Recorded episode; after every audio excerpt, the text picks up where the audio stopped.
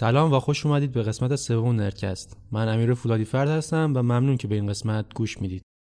همونطور که از عنوان این قسمت پیداست سعی کردم بیشتر در مورد برندگان امسال نوبل در بخشای پزشکی و شیمی صحبت کنم. این قسمت برای من بسیار زمانبر بود ولی خب خوبیای خودش هم داشت چون چیزهای خیلی جدید یاد گرفتم. منابع توضیحاتی که در ادامه میدم رو حتما در بخش توضیحات پادکست اضافه می‌کنم.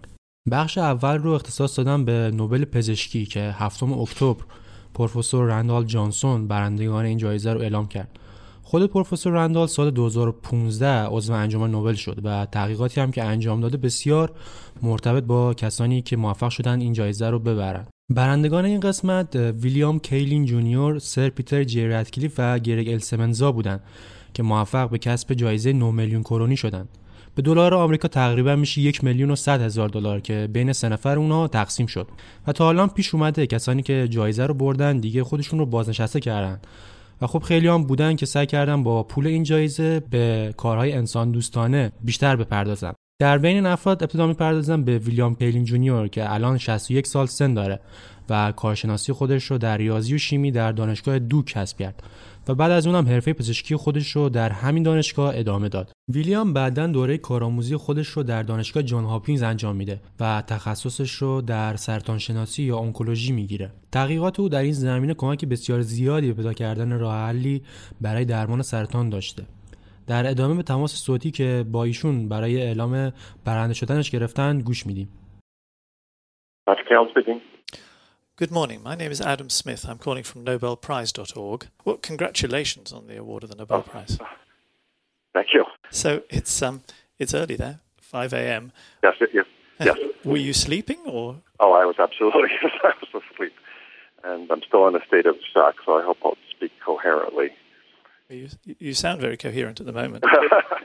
you know, every I think every scientist in the world dreams of this possibility and knows what today is, but if you're realistic, you don't think it's really going to happen. So I try to, I try to treat it like any other night. And so I, I was asleep. May I ask you what your first action was on hanging up the phone after hearing? Uh, I, I, I, I was again. I'm in a, I'm in a state of shock. I, it's it's it's uh, obviously it's absolutely wonderful news, but my heart's still racing, and I think it's all just sinking in. And uh, un- unfortunately, I, uh, I, lost, I lost my wife several years ago, so I live I live alone. And uh, Sorry. my first thought was that this was something I'd always, if it did happen, wanted to share with her. And I'm just uh, terribly honored, and, and I'm glad I, I can share this with so many people scientifically and otherwise who have supported me throughout the years. No, but, but that must be a great sadness. I'm sorry. ویلیام همینطور همسرش رو سال 2015 از دست داده و پشت خط میشه ناراحتیش رو احساس کرد. همسر او همکار ویلیام هم بود در مؤسسه سرطان شناسی دانا فاربر. همسر ویلیام کارولین کیلین بر اثر سرطان گیلیوبلاستوما که بر سیستم عصبی مرکزی اثر می‌کنه به بسیار کشنده است فوت می‌کنه. به صورت آماری تقریبا از هر 100 هزار نفر دو یا سه نفر به این بیماری مبتلا میشن. ویلیام طی تحقیقاتش بسیار در مورد بیماری فون لیندا یا VHL1 اطلاعات جمع کرد. این بیماری با نوبلی که برد بسیار مربوطه و میشه گفت در ادامه تحقیقاتی که شروع کرده بود و نکات بسیار خوبی هم جمع کرد. این بیماری که جزی از بیماری های نشانگان سرطان یا نشانگان سرطان خانوادگیه به علت اختلال در ژن و جهش در ژن سرکوبگر فون هیپل لینداو اتفاق میفته و این ژن روی کروموزوم سوم ما قرار داره. و وقتی این ژن دچار اختلال میشه فرد دچار تومورهای بدخیم و خشونت زیادی میشه که ممکنه در سیستم عصبی مرکزی یا CNS به صورت اختصاری و یا در کلی و معده دیده شه که بسیار هم کشنده است. در ادامه به سر پیتر جی ردکلیف می‌پردازم و همینطور تماس صوتی که با ایشون برقرار شد رو گوش میدیم.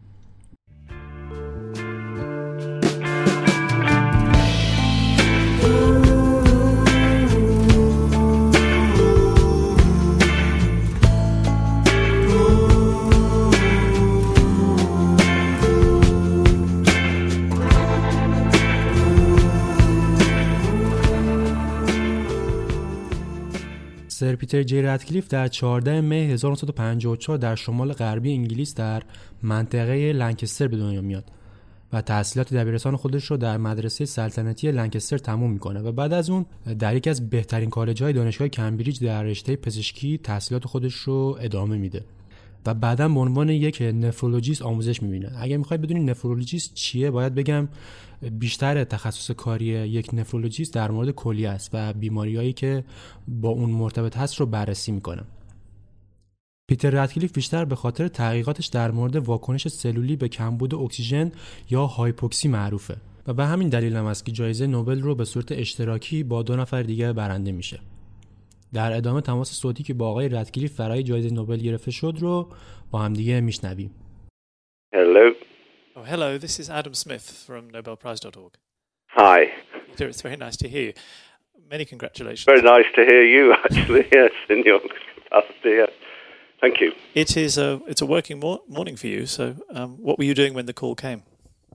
Um, well, a very interesting question. Uh, I was um, writing and will continue to write an EU synergy grant um, for a collaborative work with friends and colleagues in Finland and, and also my good friend and colleague Christopher Schofield. So, of course, the EU is on our minds at the moment, but uh, we're, we're writing a synergy grant. And um, uh, despite this good news, I guess I'll continue doing that.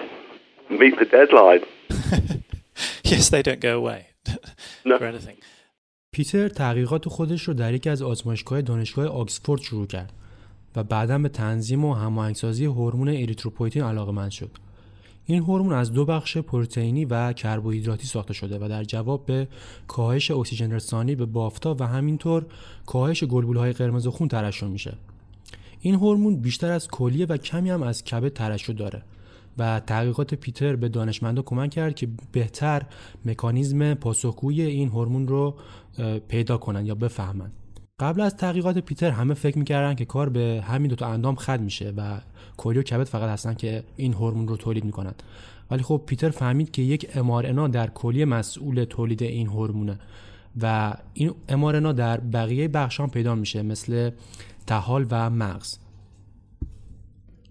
نفر بعدی که در مورد اون می‌خوام صحبت کنم گرک اچ سمنزاست که تحقیقاتش در زمینه کمبود اکسیژن و هایپوکسی نتایج بسیار امیدوار کننده ای داشت و خیلی مشابه دانشمند قبلی یعنی سر پیتر جیرت کلیفه در مورد گرگ باید بگم این که مهمترین سری تحقیقاتی که انجام داده در زمینه پروتئین های HI1 در سال 1995 و در جامعه علمی هم خیلی معتبر این تحقیقات.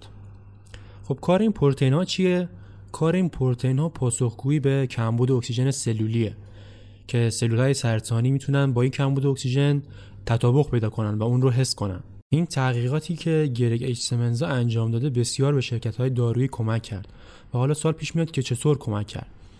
باید بگم که قبل از این تحقیقات گرگ اچ سمنزا در بیماری سرطان سلول های سرطانی به دلیل افزایش پروتئین های HIF1 می‌تونستن که به این کمبود سلولی واکنششون بدن و در کیموتراپی اون رو متوقف کنن و جلوی درمان رو بگیرن.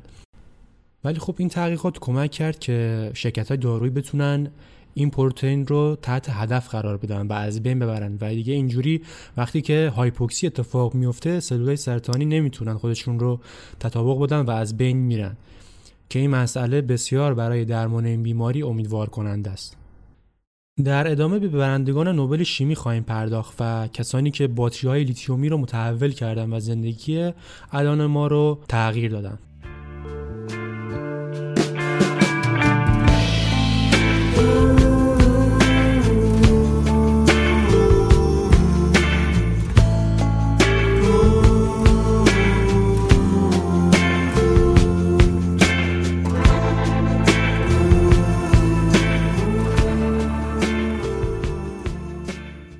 کنم همه ما قبول داریم که اگر باتری های لیتیومی نبودن امروزه با چه دشواری هایی روبرو بودیم. یکی از بهترین مزایایی که باتری های لیتیومی به ما دادن میزان انرژی که می‌تونستن ذخیره کنند و نسبت به باتری های قدیمی نیکل کادمیم تقریبا دو برابر بیشتر انرژی در دسترس ما می‌ذارن. و به همین دلیل هم است که در گوشی های همراه از اونها استفاده میشه. باتری های لیتیومی الان نسبت به باتری های قدیمی نیکل کادمیم سبکتر هم هستن و اینجوری برای حمل و نقل بسیار آسان تره همینطور باتری های لیتیومی نسبت به باتری های قدیمی کمک بسیار زیادی هم به تحقق انرژی پاک کردن. الان خودروهای برقی می‌تونن با استفاده از مبدل های انرژی های خورشیدی و بادی رو در باتری های لیتیومی ذخیره کنن و از اونها استفاده کنن.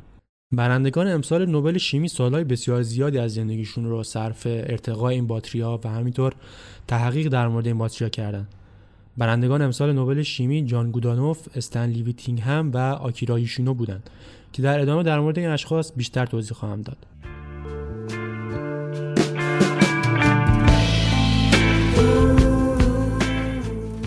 یکی از نخستین کارهایی که استنلی ویتینگهم در سال 1970 انجام داد منجر به تحقق و پیشرفت باتری لیتیومی شد. سال 1970 که بحران نفت هم نیز در همین سال در حال جریان بود ویتینگهم در شرکت نفتی اکسون کار می‌کرد که شرکت نفتی بزرگ آمریکاییه اون موقع ویتینگهم در دهه هفتاد مشغول کار در این شرکت بود و آلودگی هوایی به شدت در حال افزایش بود به خاطر سوختهای فسیلی که این شرکت رو حسابی نگران کرده بود و اونا به این فکر افتادن که باید به آیندهم نگاه کنند و سرمایه گذاری در سوختهای برگشت رو شروع کردند. ویتینگهم گودایناف و آکیرا یوشینو با استفاده از گرافیت که ساختار لایه‌ای داره انقلابی در این صنعت به وجود آوردن و تونستن که خطرات آتش گرفتن های لیتیومی به علت واکنش پذیری بالایی که لیتیوم داره اون رو به حداقل برسونن و اون رو کنترل کنن خب دانشمند بعدی که دانشمند مورد علاقه خودم است جان گوداینافه که یک دانشمند آمریکاییه و به خاطر نظریات علمیش و همچنین پیشرفته کردن باتری های لیتیومی که استنلی ویتینگهم در مورد اونا تحقیق کرده بود معروفه. گودایناف اومد و باتری های لیتیومی که داخل کاتد اونا از یک ماده دیسولفید استفاده می‌شد به جای اونها از کوبالت اکسید استفاده کرد که کارایی بیشتری داشتن نسبت باتری قدیمی. و آکیرا یوشینو هم اومد از طرف شرکت سونی و یک شرکت ژاپنی. یه سری تغییراتی برای استفاده شرکتی و تبلیغاتی اون انجام داد و اونها رو بهتر کرد. که به همین دلیل هم است که جایزه نوبل با سه دانشمند به اشتراک گذاشته شده. چون جایزه نوبل رسما باید به کسانی داده بشه که تحقیقات و نظریات اونها رو بشه در زندگی روزمره مردم وارد کرد. در ادامه تماس صوتی که با جان گودانوف گرفته شد رو میشنویم. با اینکه ایشون 97 سال سن داره و هنوزم بازنشسته نشده بسیار سرزنده به نظر میرسه Hello. Hello, this is Adam Smith calling from the website of the Nobel Prize in Stockholm. Many congratulations. Yes, well, thank you very much. Indeed, it's been a it's been a wonderful surprise. It's quite a day um, receiving the world's oldest scientific prize in London and then hearing about the Nobel Prize on the same day. Yes, it's, it's quite a day. Yes, it is. this puts you in the company of everybody, of Darwin, of Einstein, you name it.